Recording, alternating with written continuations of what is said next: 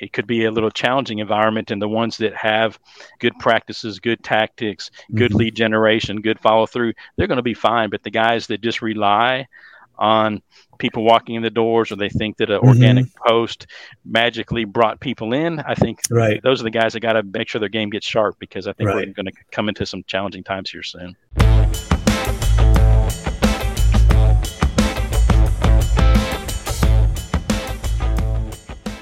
Thank you so much for coming on today, Chuck. Really looking forward to this conversation. For people who don't know who you are or haven't had the pleasure of meeting you yet, tell us a little bit about yourself and what you're up to these days. Okay, cool. Awesome. Forrest, thanks for having me on. My name is Chuck Lande, born and raised here in the Dallas, Texas area, if you can't tell by my lovely Texas accent. I've been around bowling for, I guess, a long time, actually over 40 years now. I can't believe it, but wow. it's been that long.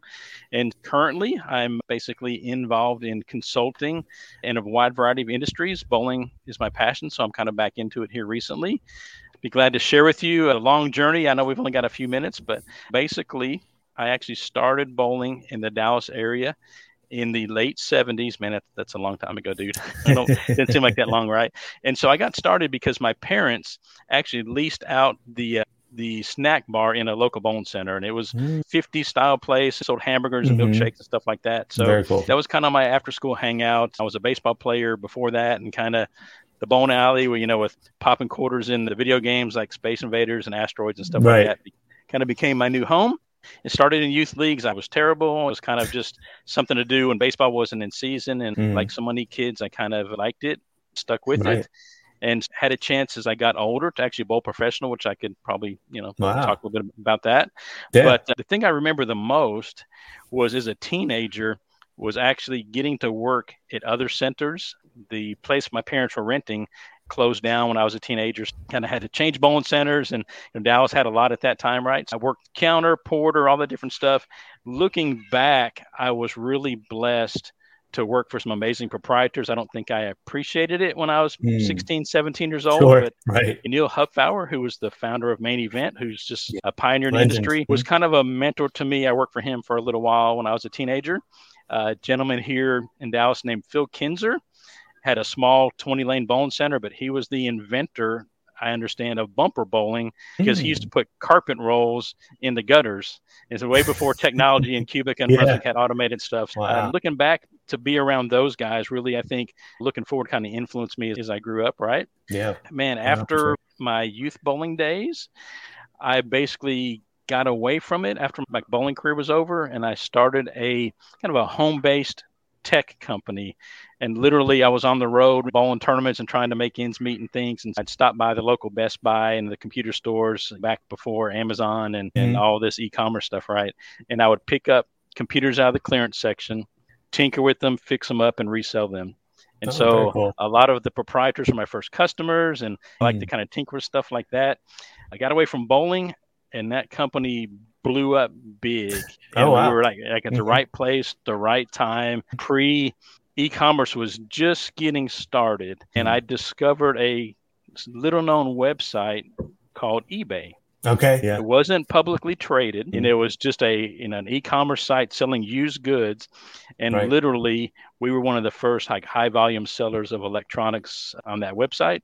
Oh wow! And it ended up going from out of my house to like a big refurbishment facility in my hometown. And long, long story short, was uh, I kind of miss bowling, and so yeah. by then I started tinkering with e-commerce and websites again out of my house, right, and kind of a little side hustle deal.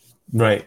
And I was approached by somebody who was proprietor and said, "Man, I think bowling centers should use websites." And again, this was like 1998 or 1999, right. like right in there. And so I got hooked up with the BPA. I became a Smart Buy partner to promote the need of websites. We were the preferred developer at that time, right? And yeah. part of that cool deal was I got to go to Expo, Bowl Expo as a speaker. And I mm. remember my tech company at the time dot com bust was becoming a real thing. Things that were high flying up were starting to crash yeah. down people were freaking out about like Y2K and who would your computers all crash and stuff like right. that. So anyway, so at Expo, when I was speaking at that time, talking about websites, it was like all the proprietors in the room seemed to be like deer in headlights. So af- afterwards, I kind of hung around the room as you kind of know how those things go and answered some right. questions. And so I was thinking, how are you guys making money in this environment, this economy, without having a website? And they're right. like, man, my, my business is great. I don't even have a fax machine, right? And so like, I was like, are you kidding me, man? Yeah. And you know, There's people today still don't have websites. I'm telling you, man. So I, I went there hoping to really revolutionize our industry, which is kind of like a late adopter to a lot of technology stuff, right? And I instead left there with the idea of, man, if these guys are making money hand over fist without technology, if I could just leverage my passion for bowling, the stuff I saw when I was bowling professional across the US, some of the knowledge I had from working with some of those that cutting edge proprietors, I thought, man, I could probably make me one hell of a bowling center. Yeah. Set my mind to it, right? So I kind of told, I talked to my wife about it a little bit. Long story short was my company got acquired, my PC company in, hmm. I think, early 2002 and I had two young kids. I was really contemplating retiring. Matter of fact, I told my wife, hmm. "Hey, I think we're good here. Let's just spend time with the kids and hang out at the pool and stuff like that." And dude, it lasted about three months. And I bought four acres of land in my hometown. went back to the next bowl expo and mm-hmm. hired an architect. Looked at all the black light and stuff. Hired, got all the bells and whistles, and then started the journey of building my own center. So that was uh, okay. Yeah. 2003, and uh, did have it for about a decade. Sold out. It's still in business today when we when we opened it, it was actually a Bowlers Journal Best New Bowling Center of the Year oh, honoree, wow. and mm-hmm. we had three uh, BPA Golden Pin Best Practice Award national awards for like operations. So it was really a fun journey. Oh, wow. yeah. Uh, I missed it when I got out of it. Yeah, and that kind of brought me to about. I spent about three years here pretty recently working at USBC. Again, another friend in the industry said, I know you had a big youth program. I know you built it from the ground up. It looks like there's a position available at headquarters in Arlington, mm-hmm. and they mm-hmm. want people who can help proprietors across the U.S. either grow or launch their youth programs. And so, to mm-hmm. me, man, yeah. loving marketing, loving bowling, right. loving consulting, it seemed like a natural fit. What a great three years it was. I got to travel probably more than my wife would have cared me to, but uh, spending a week at a time with proprietors like all across the U.S. was really yeah. an ama- amazing thing. Yeah that kind of my background. That's really as fast as I can get through about about 20 years of experience right there. But yeah, you, have been through you it all, almost like the uh, Forrest Gump of bowling. Just the right place, right time. yeah, I've been around some. Yeah, that's yeah. True, Come guess, across man. a lot of big characters, and yeah, that's really cool. You've exactly. kind of seen it all. Exactly, man. So you did the uh, USBC for three years doing the youth program, and then recently, I guess you started something slightly different, right? Yeah, and you know, and so I really consulting and helping people has kind of been my MO, honestly, my whole life as a volunteer. I still mm-hmm. stay active in things like junior achievement. I work with a prison ministry where you teach felons how to start their own business upon release so they can actually have a small business and rely on themselves rather than trying to do yeah. stuff in the workforce. And so I kind of got back into that where I was basically coaching, consulting a wide variety of businesses on customer acquisition. Typically, small businesses, you know, they're known to being very hardworking. Yeah. Often too hard, right? And so the business controls them versus the them running the business, right. and everybody yeah. needs new customers or more customers. And so I, I, just get a joy in helping people do that, and it's great to kind of be able to do it now again back in the bowling industries. Yeah, just from center to center again.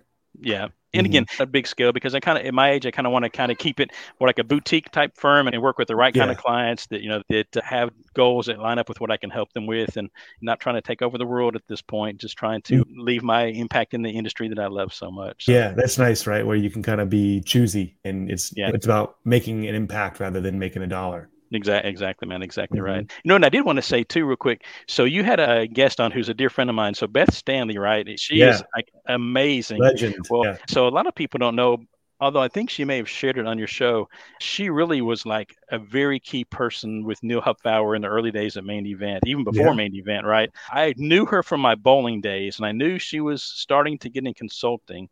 And so when mm-hmm. we opened, I think in 2003 or four, we were probably one of her very first customers. I, I still got her Terry Entertainment books in a binder still in my, in my yeah. garage to this day, mm-hmm. right? And so literally she helped us set up our birthday party systems, our sales stuff. Very and, thorough. I mean, I heard I mean, just a ton of stuff that she provides so much value with what she offers that, I mean, yeah the center I, that I sold still uses it today. I mean, so I wanted to say that because man, she's awesome and uh, great. You had a great interview with her, so I think that was great that you had her on. So yeah, she's a superstar. I just bought her stuff as well and went through it, and it is very thorough to the nine. Everything yeah. you, you, can tell it's years or decades of experience all poured into it. her program. Yeah. And what's cool too, she was really a competitive scratch bowler like myself. And so mm. you wouldn't know that thinking how well she understands like the entertainment side of our industry. Right. You would think that she's not from our industry as a traditionalist initially, right? Mm-hmm. You know, mm-hmm. she's another one that's kind of adopted with the change in times. Yeah. Yeah, very yeah, very key. She's I know she's doing EOS now too, implementation. Mm-hmm. Yeah, great. Um, I, I, would love to uh, talk to her about that or have an episode because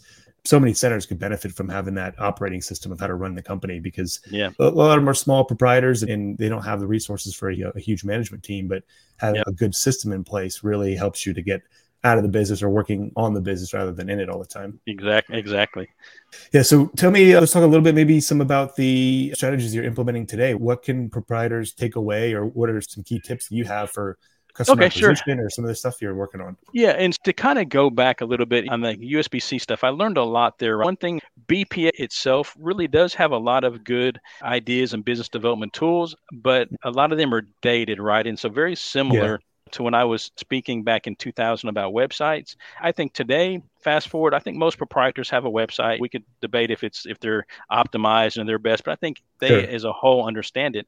Now, it's paid ads, Facebook. It's no longer it's no longer just post and people will see it. Right. And so I think, and I think people are like Facebook doesn't work. So they have to understanding that what is it like less than five or six percent of your stuff that you just post even two. shows to your you know two. So it even continues to shrink, right? So much noise out there. And so really understanding paid ads, that Instagram, Facebook, TikTok is showing some traction for the right demographics. And so yeah. things like that. And then I think that proprietors in general seem to get a pretty steady flow of leads from if you ran ads.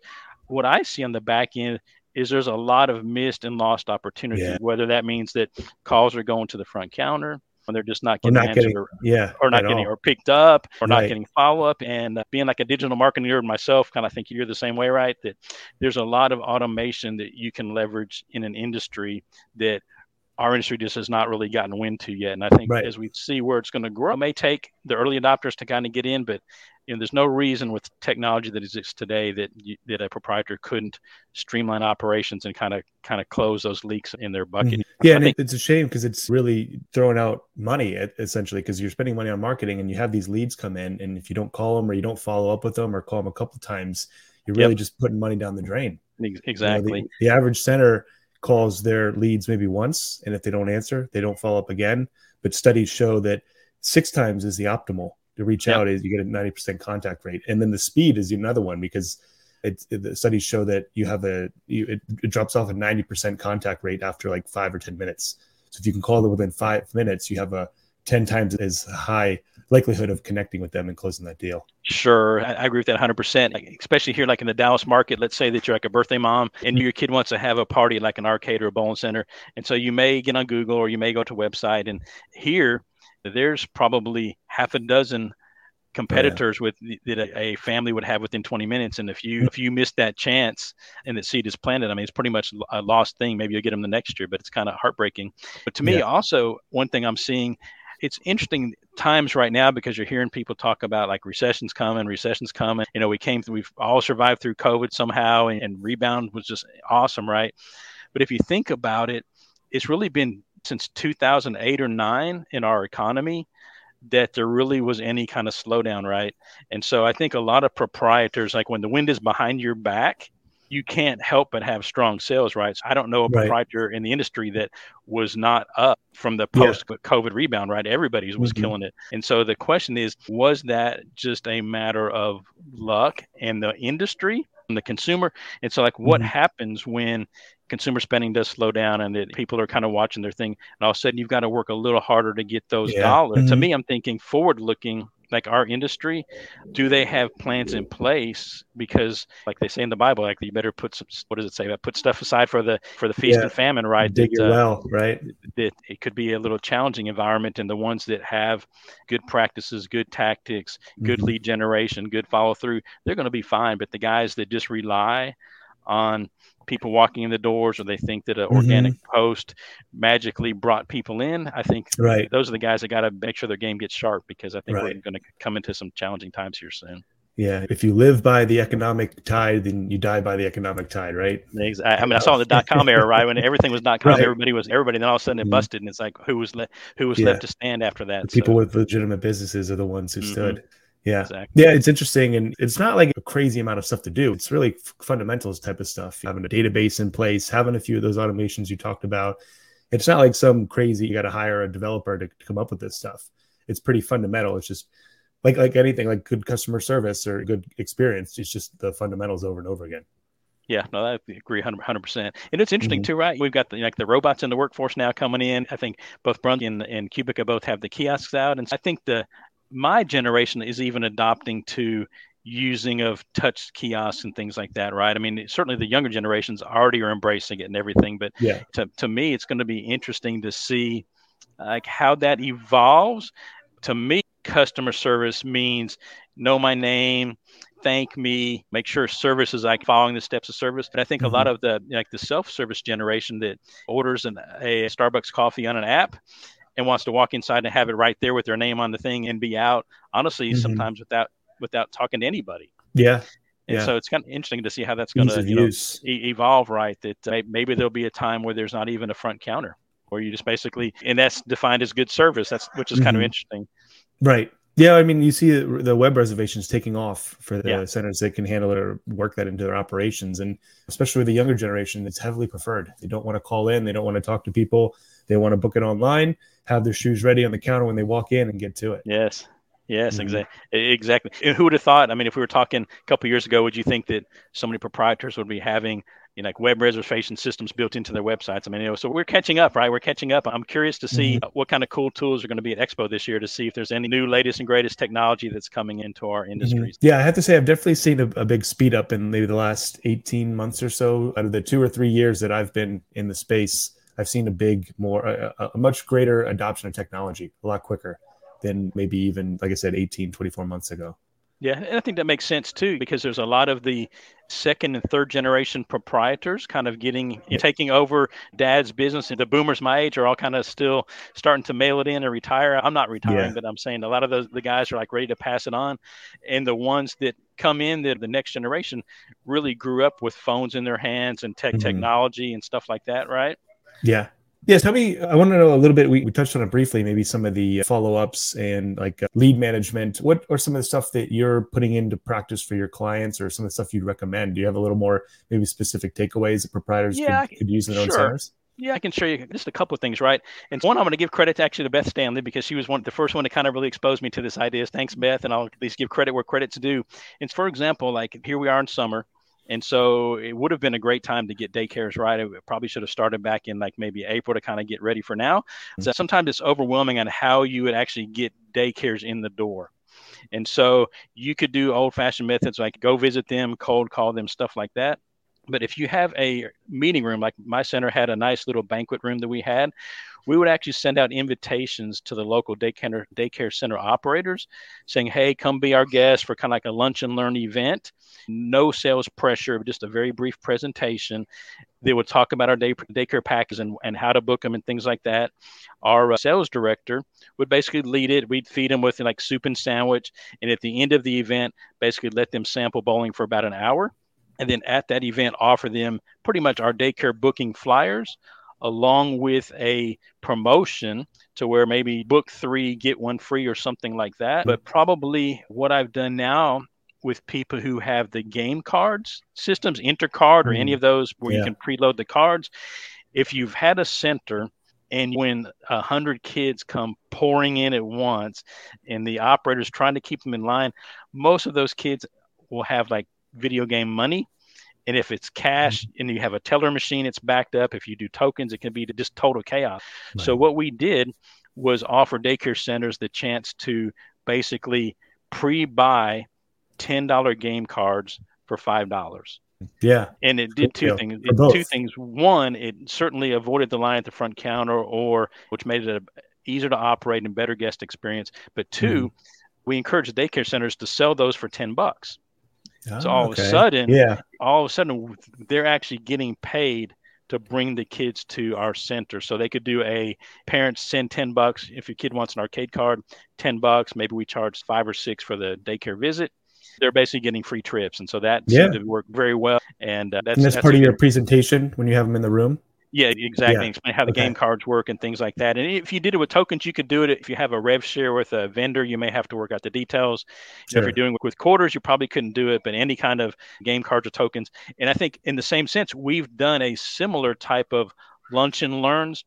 Bringing in like HR directors from local companies, having five minutes to talk about maybe how a way to team build through bowling can be a good way to boost morale Oh, without yeah. spending a lot of money. It Mhm. really does is it allows you to leverage the time of your sales director because to make 50 cold calls Yeah. and follow up takes a lot of time, right? If you want, not saying you shouldn't follow up with email or cold or, or return calls or maybe some Sure. paid ads, but I like the idea of driving them all to an event, uh, Right. educating them slightly, presenting them with an offer that way and at scale because you can get 20, 30, 40 people in a room at one time. Yeah. You're gonna Is that get- you're usually how many you get? 20 or 20 to 40? It depends on the market, right? So, like in a big Yeah. market, you can get easily that. Some small towns, if you're rural and you have eight or ten lanes, you're probably gonna have to cap out it. You get ten companies in for that, and Right. book book two or three, that's still a win. Yeah, still, and if your average ticket is 500 to 1,000 Yeah, or 1,500, exactly. it's, it's a pretty good day. And I think that's what's interesting too, because our industry, we've got sole proprietors that run eight laners, and kind of in the middle of the.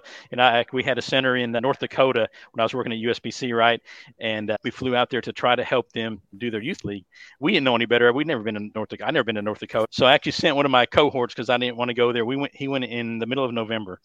And it was like like well below zero. I think the town was something like eight thousand people, right? Mm-hmm. But using our paid ads driving people to like a registration page for kind of like a free open house event still brought in i think close to 200 families for the event Wow. Yeah. And floored like 20 something kids into a new league and i think that's a win because i was honestly doubting that would work in their market because it was too small but i think the ability with facebook to really narrow in on your It's targets true. Yeah. and the advertising costs are cheaper but i mean even that to me i was like man this stuff actually works you know yeah. actually works in a small market like that you know It, we- it almost works better. So we have we have some clients. We have one client who is in a town of 800 people, Wow. and he's seen 35% increase in his food and beverage. And I find that it's almost easier in, in the small markets because it's less competition. So there's Yeah. not a lot of businesses out there that are advertising there or doing it right. So Mhm. you can stand out so much further just by doing some of the basics. Uh, Yeah, I, I found it almost works better with the smaller markets, the smaller centers. Yeah, that's a really good point. And I think the guys who guys and gals who come to Bowl Expo and sit in on the learning seminars and kind of pick up real world knowledge and actually go apply it in those markets like you're saying where people aren't applying it yet Yeah, and there's minimal it. competition to crush it. I mean, Mhm. they absolutely crush it, you know, Yeah. and I What's it? Big fish, small pond kind of thing. it is exactly, exactly, exactly. And so I think that's one of the ones we've done. At my center, I've I'm a big believer in flooring like novelty leagues, like cruise leagues. My center was in Dallas, so we did like a Dallas Cowboys league where like the winning team got like four 50, 50 yard line tickets and a limo ride. But Wow. everybody in the league got some got some tickets, whether it was nosebleeds and things. And Yeah. uh, if, if you can capture, and I encourage centers, we run ads like that for them, where you determine like what kind of market you want to go after. If it was families, you can do things like like a build a bear party type league where all the Yeah. kids at the end of the thing go to build a bear and pick out their bear. Just pick a promotion on one side that matches who you're trying to pair it with Yeah. and put them in for an eight week program and they have that thing to look forward to the end. And then you've got really the eight eight to twelve weeks of league bowling. That's not your tradition. It's getting harder and harder to get those 36 weekers. That uh, it's a tough sell to new people, but those novelty programs seem to work well for me when we roll those out. Yeah, just like a shorter social, non-sanctioned kind of league. Yep. Yeah, we Yep. see those working really well, especially if you can get it more towards the food and beverage component. You Mhm. have that at your center. So we at one of our centers, we that's the top, the biggest league by far. Its waiting list is this social average Joe's league. Nice, Um, so very those nice. really seem to be popular. Yeah, I think that's good. One thing I realized as well, coming from the USBC, was that we have a tendency in our industry, mostly the traditional guys, right? We think of league bowlers as people who want competitive play. And there's a Mhm. and it's a small piece. It is a piece, and it's a small piece. And in my center, Mhm. we did have a couple of the, the highest caliber junior leagues as well as high caliber men's leagues. But there were our people that want to that are willing to bowl 16 weeks, 32 weeks, year round that really are coming for the camaraderie, the social aspect, the food and beverage, uh, and just because they don't want to aspire to be a professional or they Mhm. don't average 200 doesn't mean that they're not. If you can plant the seed in them, they are still willing to stay around a long time year after year. Probably our biggest long-standing league was the Chamber of Commerce League that was made up of just local dentists and chiropractors mm-hmm. and, and oil change places that had their own like retro bowling shirts and things. Mm-hmm. They ate a bunch, drank a bunch, had a great time. Yeah. They wanted the music on. And I think for a lot of the old schoolers, it's kind of hard to grasp sometimes that, hey, people may just want to partake in your center week after week, and maybe they don't care so much about lane conditions. And not that you mm-hmm. should neglect that, but uh, sure. just to kind of be open minded about that type of stuff. So I'm saying, like, yeah, I mean, what's the statistic? I think it's 67 or maybe 70 million people bowl a year. It's the most accessible sport in in the country. So there's a lot of people out there who are just happy to do it for fun and yeah. not necessarily at a, from a competitive standpoint. Yeah, and I mean it's supposed to be fun, right? I mean, if yeah. you're not having if you're not having a good time at, it, I mean, like who's going to? I mean, there may be a rare person that says, "I'm going to go with the goal of having a miserable time for 36 yeah. weeks and then complain about it and then sign up for summer and have a miserable time for 12 weeks sure. and, then, and then hey when do we start like, i mean yeah. I, I, know some people that kind of fall in that trap sometimes but i think mm-hmm. ideally we hope they're having getting some value out of spending their money at our center and coming week after week. And yeah, it's kind of funny. Yeah. I mean, that's really what they're buying, right? You don't leave with anything you got except for the memory and the experience. So, I mean, that's yep. really what you're selling as a center. Yeah. But I have a question I usually ask some of my prospective clients, and it was something I stood by in my center too, was I kind of asked them, hey, so like, what kind of guarantee do you have, right? and mostly talking about like league play, for example. Yeah. And so it's like they can uh, give two weeks notice and drop the league. And I was like, would you feel confident enough in your product that you can actually offer a money back guarantee, no strings attached to any league bowler, right? A newbie, an experienced person, whatever, right? And I, and I think that's a good question because oftentimes it seems like we're trying to plug a hole, meaning, hey, I need two teams on Wednesday night to fill this out. Mm-hmm. But we kind of know that if they're newish or they're looking for social and we put them in the wrong league, it's not really serving anybody because they're not going to be as happy. Some of the more diehards get frustrated because they don't know lane courtesy and things like that, and ends up kind of being like a toxic thing, right? Yeah. So, like at my center, I always had a a money back guarantee, like the first four weeks of bowling. Uh, any reason, whatever, just bring it yeah. to our tent, bring it to our attention. If you're not happy, let's let us try to address it. If not, all your money back, all your prize fund, because yeah. we don't want to have we don't want to have like sour people because that's that's negative that's negative negative word of mouth and stuff like that. Yeah, and it keeps you honest. Keeps you honest know? too, right? Keeps and, you guys you, on your toes. And you should look at yourself because if your regular bowlers are telling you man, I can't stand bowling here because the shot's inconsistent. I can't stand bowling here because your lanes break down. If you hear it enough, and they're still there, it's a great chance to fix it. But it's not; they're not going to stay forever, even if there's mm-hmm. even if mm-hmm. there's minimal competition. And so I'd love to tell the story. We had our center about ten years, and we had that guarantee. In the whole ten years, one person had reached the point of where he was ready. Ironically, he was bowling six, le- I think five or six leagues in my center.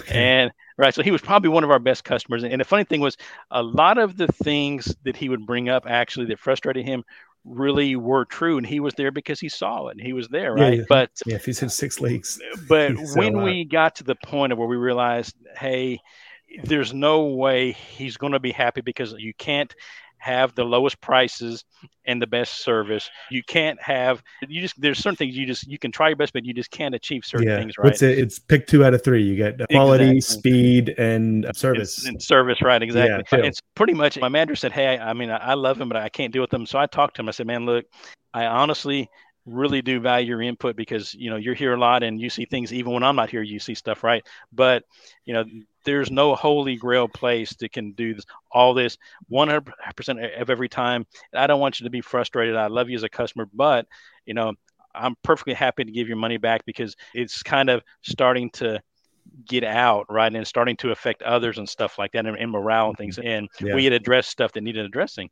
And so we basically, I basically had a checkbook and I was ready, and he basically refused to take the check. And he said, "No, man," I, and, all, and all of a sudden he loved it. He, oh, I love it here, man. Yeah. I, just, I apologize. I get frustrated sometimes, but maybe I should practice more. And so it's kind of funny to, to kind of confront stuff professionally. But yeah. if you need to, you should never want to have to hold a customer hostage. Right. Yeah, and I think that's a great lesson in service too. Sometimes you just need to acknowledge the people and make them feel heard that you yep. understand their frustrations, and sometimes yep. that's enough just to they're good. That's all they wanted. Yeah, exactly, exactly. Mm-hmm. Very cool. Any other tips that you're seeing for centers, or maybe uh, one or two takeaways that proprietors can put into their center?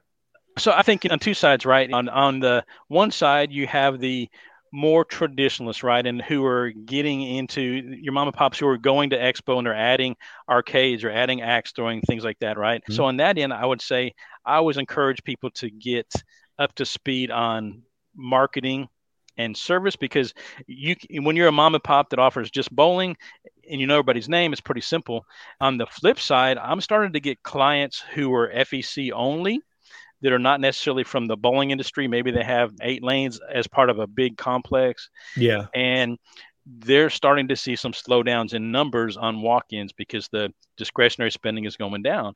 And so i'm getting a, mm-hmm. fielding a lot of calls on hey i have an fec we've never done this league thing we're not really trying to get high caliber bowlers, but can you help us basically put things in motion that can bring us people who will sign up for you know eight yeah. weeks, twelve week programs like that? And so I mean, mm. I, I think that on both sides we're getting proprietors who want to know how to better market FECs, and FECs realizing maybe we should look at league bowling as recurring revenue and right. not so much competition. And they want to kind of learn from someone who's been around the industry. Interesting. Yeah. So almost, so I always look at that whole thing as like a big spectrum, right? So you yeah. got traditional on one side, you got FEC on the other side. It sounds like people are kind of moving back and forth across the uh, spectrum now. Because yeah, I think so. I think so. I think so too. Mm-hmm. I mean, mm-hmm. thinking about even like like I know Brunswick put in some like duck pin lanes in a pretty fancy hotel in, in, Detroit. Okay. Yeah. Right. And they yanked out whatever the bar it was in the bar. And so it's kind of interesting mm-hmm. to see how bowling is being pollinated across like so many residential installations. I know is, yeah. has been a big thing. It's pretty cool to see. Movie theaters. Movie theater, movie theaters, huge big, one, big one, exactly. And I guess mm-hmm. they're stuck because people aren't going to the movies because there's Netflix. Yeah. It's pretty hard yeah. to. You can only. And they're hostage to Hollywood. Yeah, that's you know, true too. Whatever they don't put out a lot of movies, then that means you don't have any inventory.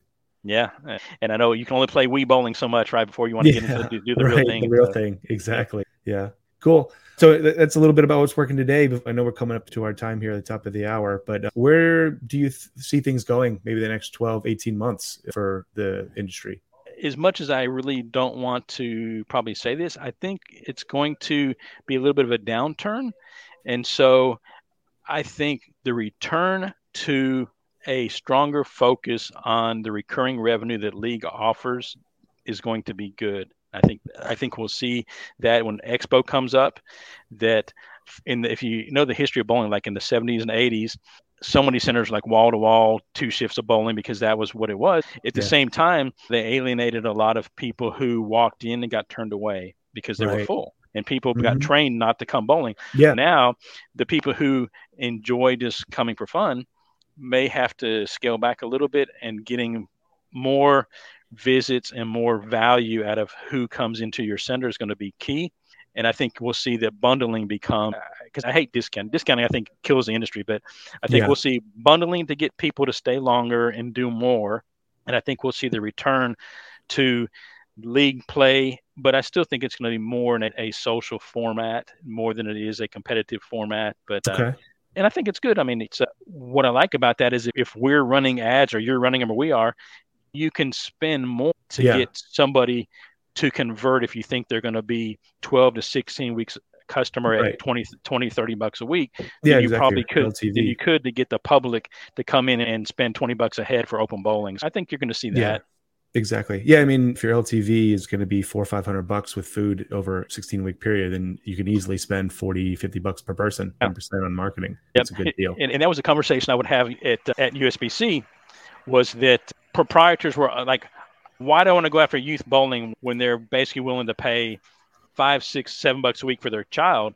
And then we get really got to draw connect the dots between a child at six, if they stick with it, could be your customer at 56, right? And right. what could you make? And so if you spend a little more on the front end to kind of get those people in the door, you just got to keep them and, and, provide stuff that kind of helps them get to the next levels. Yeah, I think that's a concept that sometimes gets lost because it's really difficult to track. Like if you ask an average proprietor how much is a customer worth to you, it's so variable. If one person might be worth 10 bucks for their lifetime, another one might be 50,000. I know there's customers out there who spend $20,000 a year at, at, a center, you know, and, and then multiply that over a number of years. But really thinking of it from that perspective of what's the average of how much someone spends here, how often they come in, and how many years they stick around really helps to put it in perspective of what you're willing to spend to acquire a client and how much each of them are worth you because you you keep that six year old they stay around for 50 years they're spending a certain amount each year you got birthday parties thrown in there they bring in other friends. One customer all of a sudden could be worth thousands when you really you're only looking at them at a single transaction point like the six or seven dollars that you're talking about but it adds up yeah, big time, right? And, and, I think that's how you build any business, right? Is you acquire new customers, keep them happy, try to get them back mm-hmm. more often, and then business will take care of itself. It just stinks when you get them in, lose them quickly, and then you got to go find yeah. two more to replace them. That's always, right. I think that's a challenge to any business, and I think that retention we could have a whole show on just retention and stuff like that. Yeah, right. Keeping around, having having a good uh, experience when they get there. Yep. Cool. Where can people find you, Chuck? Is if they want to reach out maybe about your consulting or get some help from you, what's the best place to, to reach out or find you? and so probably the best way right now would be I'm actually on LinkedIn. It's just Chuck Lande. I'm pretty easy to find. I think mm-hmm. you and I became friends via Facebook, so I'm a pretty public yeah. guy on Facebook, and I've got the people I can stay in touch with. Those are probably the two best ways.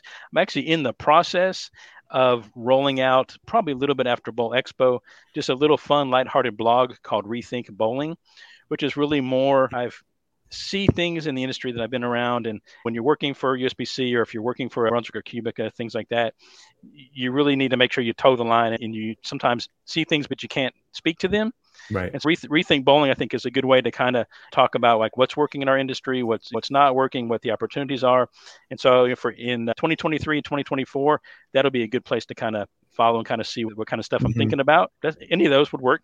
Yeah, and I mean, I can attest. I've seen some of your posts and your content. It's really high value stuff, very insightful. Like you, know, you can see the you your stuff. I appreciate that, man. I, I, mm-hmm. That's uh, that's what, that's what comes to being an old timer, I guess. I don't know, but I appreciate that. I, I, appreciate that, man. No, yeah, it's good. I always and even your comments and stuff on the groups have a lot of insight into them.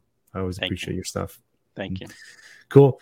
Yeah, thanks again so much for coming on, Chuck. This has been a blast. We'll have to do it again. Are you going to be at the expo? I'm trying to move my schedule around where I can be. Right, I certainly hope to be because I already have my reservations. It's a, I always enjoy seeing new stuff and seeing good friends. So I hope. Um, okay. I'm assuming you're going to be there. I think you have a booth, right? Yeah. Yep. I'll be awesome. there. And this is going to well, come out right before it, so people oh, come wow. check. You, you got to be there so people can come talk to you. Cool. I, uh, I hope to see you there. If if not, I'll look forward to getting a recap from you. But that my plan is to be mm-hmm. there and uh, see some old friends and everything. Awesome. Yeah. Look forward to it. Cool, man. All right. Thank, thanks. Hey, thanks. Hey, thanks for having me on. I appreciate it, man. You got a great Absolutely. show. I think you're doing great things, kind of getting the word out and helping make everybody a better operator. So I appreciate you guys on your side too. Yeah, yeah. Thank you. Appreciate that. It comes back to guys like you with the experience that, to share. I'm just here as the interrogator. It goes both ways. All right, man. Thank Thanks, Chuck. Have, have a good one, man.